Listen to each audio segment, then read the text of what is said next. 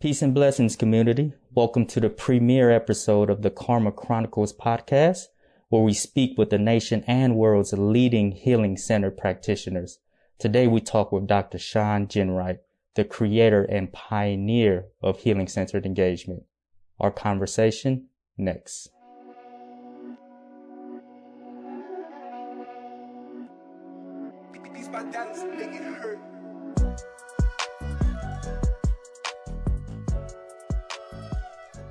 Welcome back, everyone. My name is Chris Nguyen, your host.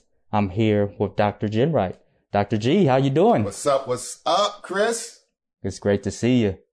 It's great to see you. These last 12 months have been a whirlwind. We've gone from doing our work in person to doing mm-hmm. it virtual. You've gone from getting on planes and traveling all over the country to really working straight out of your office. How have you adjusted to these last 12 months? Yeah, man, it's been it's been crazy. You know, um, you know, we we as a society right now sit directly between trauma and transformation. And what that's meant for me is not getting on planes and, you know, not having to travel. I've had to be present. Um, I've had to really just slow down, um, take stock of what is good, um, and and just really kind of just sit with myself. I've spent more time in this house and in my office and in my um, you know in my my neighborhood than I have ever done, and it's it's been really meaningful to you know to really kind of get to know my wife a little differently, a little deeper, the good, the bad, and the ugly, right?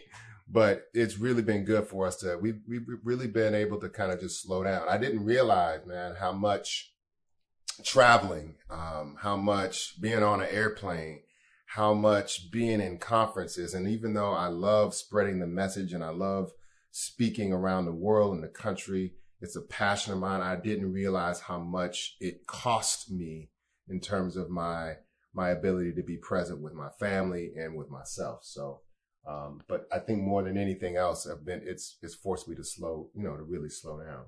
That's real. And what you're really talking about is relationships. Yeah. You're talking about building those bonds with family, with community, and that's what withstands the test of time.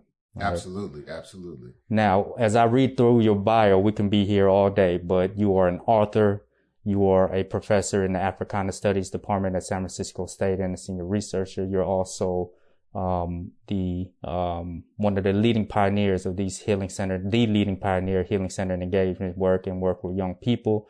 You also are the chairman of the board of the California Endowment, on and on and on. Yeah, yeah, yeah. yeah. means, you know, man. I mean that. Yeah, I've, I've, you know, I've done, a, you know, some stuff, man. But what's what's really important for me, actually, I was just having a conversation uh, with my partner and and, and wife, um, Nedra, last night, and what's really important to me is that um, it's years of being in the front line, man. It's, it's working with young people, years of working with families, um, and really seeing what, not only what young people need, not only what families need, but also being able to provide them a space for them to not just survive, but dream, right?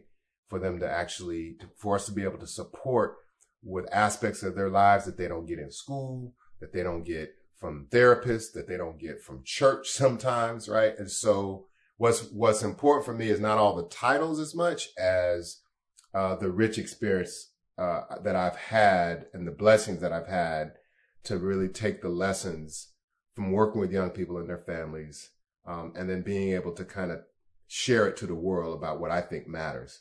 Now you touch upon dreams, and this is something that we're going to circle back about because dreams plays a pivotal part in mm. your newest book that we'll speak on and the healing centered engagement certification that we'll also speak on.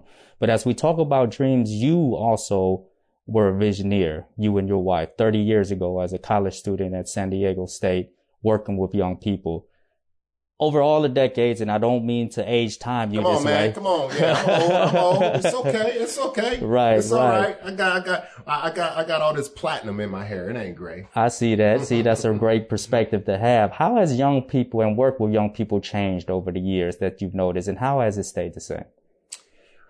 Yeah, I mean, I think, um, you know, and I'm going to date myself, man. Like when I started, when I started working with young people back in San Diego, um, the primary way that you can go anywhere in this country, it was focused on addressing problems of young people, trying to prevent young people from, you know, doing substance abuse or something like that, um, or really seeing young people as um, some problem or pathology, right? I call it PPP, right? Prevention, pathology, or problem. And in order to get funding and in order to work with youth, you had to do one of those three things. Um, and so when I started working with youth in San Diego, um, just, it wasn't just, you know, like for example, when I went, when I was in San Diego working at a middle school, they, they, they, um, my job was to actually take the students that got kicked out of class right? It was to deal with their problems. That job. Right? Yeah, it was like that, you know, like these are the badass kids. Deal, do something with them. Um, and so I realized that early on that, you know, these young people, what they were dealing with at school, um, you know, they, they were, they were considered, you know, problems at school, but the real issue wasn't at school. The real issue was they just got in a fight with their mama. The real issue was, is that they, they were angry at their daddy for leaving. The real issue was, is that they were afraid to walk home because crack cocaine had just taken over chocolate cities of America and there was gun violence, right? They were, they were, they were dealing with problems that didn't show up on the radar of schools. And so my early work with them was trying to really kind of get underneath that. And so what shifted is mostly is for some, for, for the most part, you know, um, there was a shift when people started seeing young people as assets and trying to, you know, the positive youth development and the youth development work. Um, uh, but the most, I think, significant shift, what that I've seen is that we really, we really understand now that developing and supporting young people, man, is not just about, it's not just about give me the right curriculum give me the right tools, right? It's not just that. It's actually, you have to transform the lives of the adult who's working with young, those young people. Right. The young, the adults have to be healthy. Like, how can I actually expect to have a powerful impact on young people if I'm dealing with my own stuff? Right. And so anyway, I think that's a significant shift in the field. Um, I see a lot of, uh, providers and therapists and social workers and teachers and counselors really taking up uh, this notion of healing and the significance that healing has in the healthy development of our young people, the significance that healing and well-being have in facilitating learning in schools, um, and really the significance of healing and creating healthy learning environments for our young people. That, and we didn't have that, um, you know, when I started back in the blah blah blah blah blah years. there you go, right? Mm-hmm. And now it's you know doing this work up here in Oakland, California, but really doing this work transcendently, not only across the nation but now the world. Healing centered engagement, which is what you pioneered, really touches upon work with families beyond just a young person, work with adults, like you just talked about. One of the things that you also mentioned is with this work, it goes beyond identifying symptoms of young people and yeah. it goes beyond that. But in everyday language, how does one go about, if I'm a young practitioner right now listening, how does one go on about extending myself beyond the symptoms and looking more at that holistic healing work? I think a lot of, you know, for folks who are just getting kind of into youth development work or trying to support young people, um, you're going to get youth development training and your, your organization is giving you some tools and curriculum to kind of use activities and, you know, so forth to actually support young people. But I think what's really important in terms of trying to really provide a holistic way to support young people is first we got to understand, you know, what are the challenges that young people are bringing into your after school program? What are the challenges that young people are bringing into your classroom? Right the way that you're trained, and I'm going to tell you, you know, for teachers, um, the first thing we're going to train is that, you know, that there are students who are discipline problems, right? There are students who are, you know, bad or misbehaving or whatever, right? And, if we succumb to that way of thinking that some students are bad or some people, some students are just discipline problems, then we're not using a healing centered practice. And so one of the really important um, steps in doing healing centered work is to understand the broader context. What's happening in a young person's life? Where does that young person live? What's the relationship that young person has with his mama and his daddy? How's that young person dealing with his or her or their sexual identity? Has that young person had a chance to eat?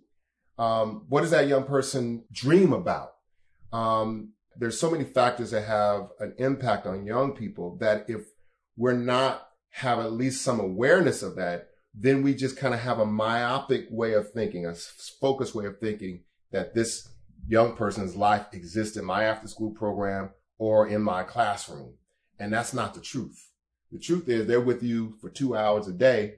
Um, but the rest of the day they're elsewhere experiencing life that shows up in your classroom. So the question right. is, is how do you take in consideration all that other stuff in those two hours that you have? Them? Right. And you know, Dr. Jenner, what I've noticed and just in our conversation right now is as you speak on your experience, clearly this work has resonated with you as well personally, um, with all these years yeah. working with young people. You healing centered engagement and how we implement it, you know, you're not just talking the talk. You've done the work. You've mm-hmm. been in mm-hmm. classrooms. You've been in summer camps with young people. You've worked in the juvenile justice department system. What are some of the stories that really essentially, we're going to keep it real. What are some of the stories that prove to you that this worked? Yeah, I mean, that's a good question, Chris. Um, well, I, am going to give you a couple stories, right? So, and I'm going to date myself. I don't care.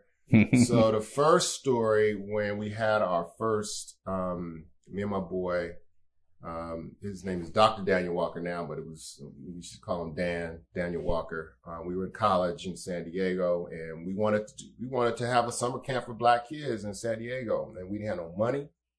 We didn't have nothing, right? Uh, and we decided, we talked to the people at the university. They gave us some housing. We raised some money and, um, we wanted to have a camp, a five day camp where we would focus where we didn't just focus on like the problems and the prevention kind of stuff, man. We wanted the kids to have some fun. We wanted the kids to, to learn about themselves and learn about their identity, right? Uh, and so we weren't sure what the hell we was going to do. Um, but what we found out that happened in 1987, okay, there it goes. Everybody gasp. there you go. I ain't mad at you. We call that OG. That's called seasoning OG, baby. There you go. You better recognize. All right. So in 19, so 1987, we had this camp and I remember at this camp, it was almost like there's this movie called Field of Dreams. And there's this scene where this guy's building this baseball field in a, he's been a baseball field in a field of corn. Mm-hmm. Uh, and, and magically these, these baseball you know, legends come and play on this field. And there's this theme that says, if you build it, they will come. And so it was almost like when we built this camp, um, it was like the field of dreams because the young people came to the camp with, with this need to heal. Now we didn't call it that at the time, but when the young people came and felt safe enough to talk about their own sexual abuse and they felt safe enough to talk about the shame that some the shame that they had over their thick lips and kinky hair, or the shame that they had because their mama was substance abusing. They had what we what we created was more than a camp, right? It was a sanctuary for tender growth, right? And we didn't know at the time what we were doing. Um, and so we knew that it was important to bring people together in community mm. to deal the, to deal with the kind of issues that weren't being dealt with. So that was kind of like one story. Mm-hmm. Um, that's kind of a broader story. Um, another story happened at a summer camp years later where we were, we were working with, uh, we do a lot of work around gender and gender violence. Mm-hmm. And, um, we were, we were we were trying to we had some gender separate meetings where the where the young women were talking about their issues with gender violence um, and young, the young men were talking about their issues And we brought them out after like two or three hours of them sharing their stories separately. We brought them together on a bright sunny day in Santa Cruz on this, this lawn. And as the women came onto the lawn, they were all crying. Like wow. everyone was in tears. And the, the young men were watching it. And, um, you know, as an adult there, I'm supposed to like, you know, figure out what, what's, what I'm supposed to do. The tears began, turned from t- crying to wailing. Like they began to wail. Wow. And it was almost as if it was a ritual. It was almost as if the deeper they cried, the better they felt. And and, you know, I was like, oh, you know, I was my, my, my safety logic mind was like, oh, we got to finish, wrap this up and get to lunch and go to the next workshop and the next speaker's here. And the power of their wailing stopped me in my tracks. Right. And I just listened to them wail and cry and cry and wail. And then the young men who had been separated from them um, came together and they all started embracing each other and all the young men and all the young women were just crying together. And it was almost as if they're crying, they were getting out the stuff that had harmed them in their own way. Mm. And, and the, you know, us adults just watched it happen, right? We watched it happen. And every year at the, at the camp, for those folks who've ever been to Camp Akili, re- realize that there is a magic that happens that you can't explain until you be in it. And so that is what kind of taught me that there's something else that's missing in our humanity work with young people, right? Mm-hmm. It's not just about giving them, giving them some curriculum. It's not just about, you know, you know, being the right polished mentor, right? It's really creating that sanctuary space, that sense of emotional and spiritual safety where young people can feel safe enough to get that stuff out, right? I appreciate the context and I appreciate you sharing. I think one of the things that really stood out to me about that antidote is agency, mm-hmm. right? You said the adults sat back and watched the young man go over to the young woman and together they yeah. cried together. And that's what's really led to healing centered engagement work now 20, 30 years later. Yeah. And this is what Flourish Agenda really focuses on from my understanding and what we do. Yeah. One of the bridges of that is what we're calling healing centered engagement certification mm-hmm. that happenstance will launch and is live now, but will launch in a very, yes, very yes, coming yes. future. Yes, yes. For the everyday talk, for the person, for the practitioner, for the youth serving organization listening to this right now, what is healing centered, centered engagement certification? Um, well, let me first answer what is healing centered engagement, and then we'll talk about the certification. Healing centered engagement is a process for you to restore your own healing and well being so that you can heal others. And you're, as a youth worker, you are not able to prof- prof- be profoundly, Im- you can't really have a profound impact on young people if you still dealing with your stuff. And I got hella stories, Chris. I don't want to take too much time, man, about adults who are messed up, who think because they got a degree, because they got a legal degree, because they got a job, that they can actually be the mentor of young people, right? Just because they're adults. Adulthood is not a final product. Surprise, right? We all have ongoing work to do. So that's healing centered engagement is about that journey, right? Mm-hmm. It's about that journey about um, who we need to become to to, to be um, powerfully um, impact or have a powerful impact on young people.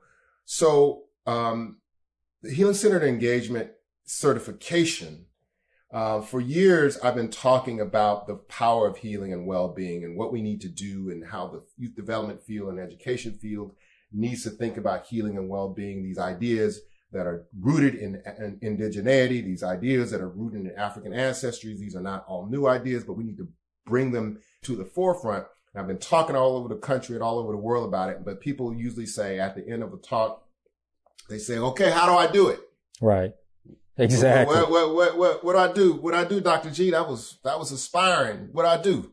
So, um, the Healing Center Engagement Certification is a roadmap that allows you to understand how to provide the context for healing in your organization. It's not just a series of activities that are disconnected, but the certification says basically if you understand these concepts, culture, race, and identity, agency, transformative relationships, meaning, aspirations, hopes, and dreaming. If you under, really understand that CARMA, CARMA, mm-hmm. you understand CARMA, that you can then implement these principles in your own work setting. We have activities that allows for the learner to, to practice those, but you can flip it, man. You can develop your own CARMA playlist, right? Um, uh, but the, it's the principle. So the, the certification says when you're done, it says that you're able to actually, uh, with some fidelity, practice a healing centered process in your work. You have the option of getting three units of uh, continuing education units from San Francisco State University. Um, successfully completed, you get a, a certification. It's roughly about 25 to 30 hours of instruction. You could do it as a group um, with one of our amazing trainers. You can do it individually. You know, you, we give you different ways to do it, right? But, but the thing is to do it because you come out, um, a much more, um, profound youth development worker or, or teacher or anyone that's working with young people. Thank you so much for that context. And to find more information about Healing Centered Engagement Certification, where can our practitioners go? You can go to flourishagenda.com. If you go to, go to our website, you'll see tags and go scroll down to the bottom. You'll see sign up for our healing centered engagement. You can actually also go to our website and sign up and receive more information about our healing centered engagement certification. Thank you so much, Dr. Ginwright. And as we wrap up, as you mentioned, Flourish Agenda and flourishagenda.com, let's wrap up talking about Flourish Agenda. This is your baby. This yeah. is your wife's baby, the co-creators co-leaders of Flourish Agenda, Shawn and Nedra Ginwright. In 2021, what is Flourish up to and what is the impact that Flourish is aiming to have in 2021 and move forward as we really lean on this possibility thinking? So Flourish Agenda is about taking the experience and knowledge about what's what people are dealing with in their schools or neighborhoods and communities and coming up with solutions to those problems, both at the institutional level um, also uh, in our relationships with each other, and then also what individual folks need to do. And so Flourish Agenda is, you know, it's an organization that's always at the vanguard of creating a new paradigm for how we work with young people, mm. particularly young people of color. And we are unapologetic about it um, because we know what works. Um, and so in 2021, we're launching our, our Healing Center and Engagement certification, and I'm launching a new book. This new book is really the next phase of, of, of our thinking around healing work. The book right now is called Pivot, and it's, and it's based on these, these four shifts that we need to make, um, in our, in our own work for justice and our own work for supporting young people. And I'm not going to go through all the shifts, but they're, but they're about our ability to do deep reflection uh, about who we are. It's our ability to create spaces of belonging and care and vulnerability. It's about our ability to have and see beyond the problems that we're facing. You know, one of the things I say is the greatest casualty of oppression is the destruction of our ability to dream beyond it. Hmm. In other words, oppression tells us that we can't see beyond oppression. Wow. And, and, and, and, and part of our disease, so to speak, part of what we need to heal from is the thinking that, um, is to heal from, um, um, I forgot the name of this book, but it's, she calls it problem loving. Mm-hmm. And this notion that all we can do is see and love the problem and think we, and try to solve the problem. Now we need to solve problems, but we also have to create and cultivate our ability to see beyond it, right? To, to have an aspiration aspirational thinking. And this is why dreaming is important. Dreaming, um, and our imagination is rooted, man, in a deep in, indigenous and deep African spirituality and our ability to use and dream and imagine a world that is not predicated on just uh, ending suffering, right? We need to dream a world and systems that actually create the kind of well-being that we want to um, to create in our society. Um, and then this last one just is around how we need to shift from this hustle to flow, right? And, Mhm. and really trying to understand the consequences of capitalist culture on our own well-being. And so the book, that's a lot of, lot, I probably gave you too much, Chris, right now for the folks out there, but uh, you know, I'm just trying to, you know, I'm just trying to create a little, Well, a little, a little playlist for y'all, but the, the book will be coming out the end of uh, 2021. So hope everybody goes out and buys it. Absolutely. Well, thank you so much for joining us on the CARMA Chronicles. Dr. Ginwright, the initial, the premiere CARMA Chronicles. So for next episode, we'll dig into the CARMA Chronicles a little bit more as we continue to talk to Dr. Shawn Ginwright and also the nation's other leading healing practitioners. Dr. G, Thanks so much. appreciate you. Peace and love. One love. Peace, y'all.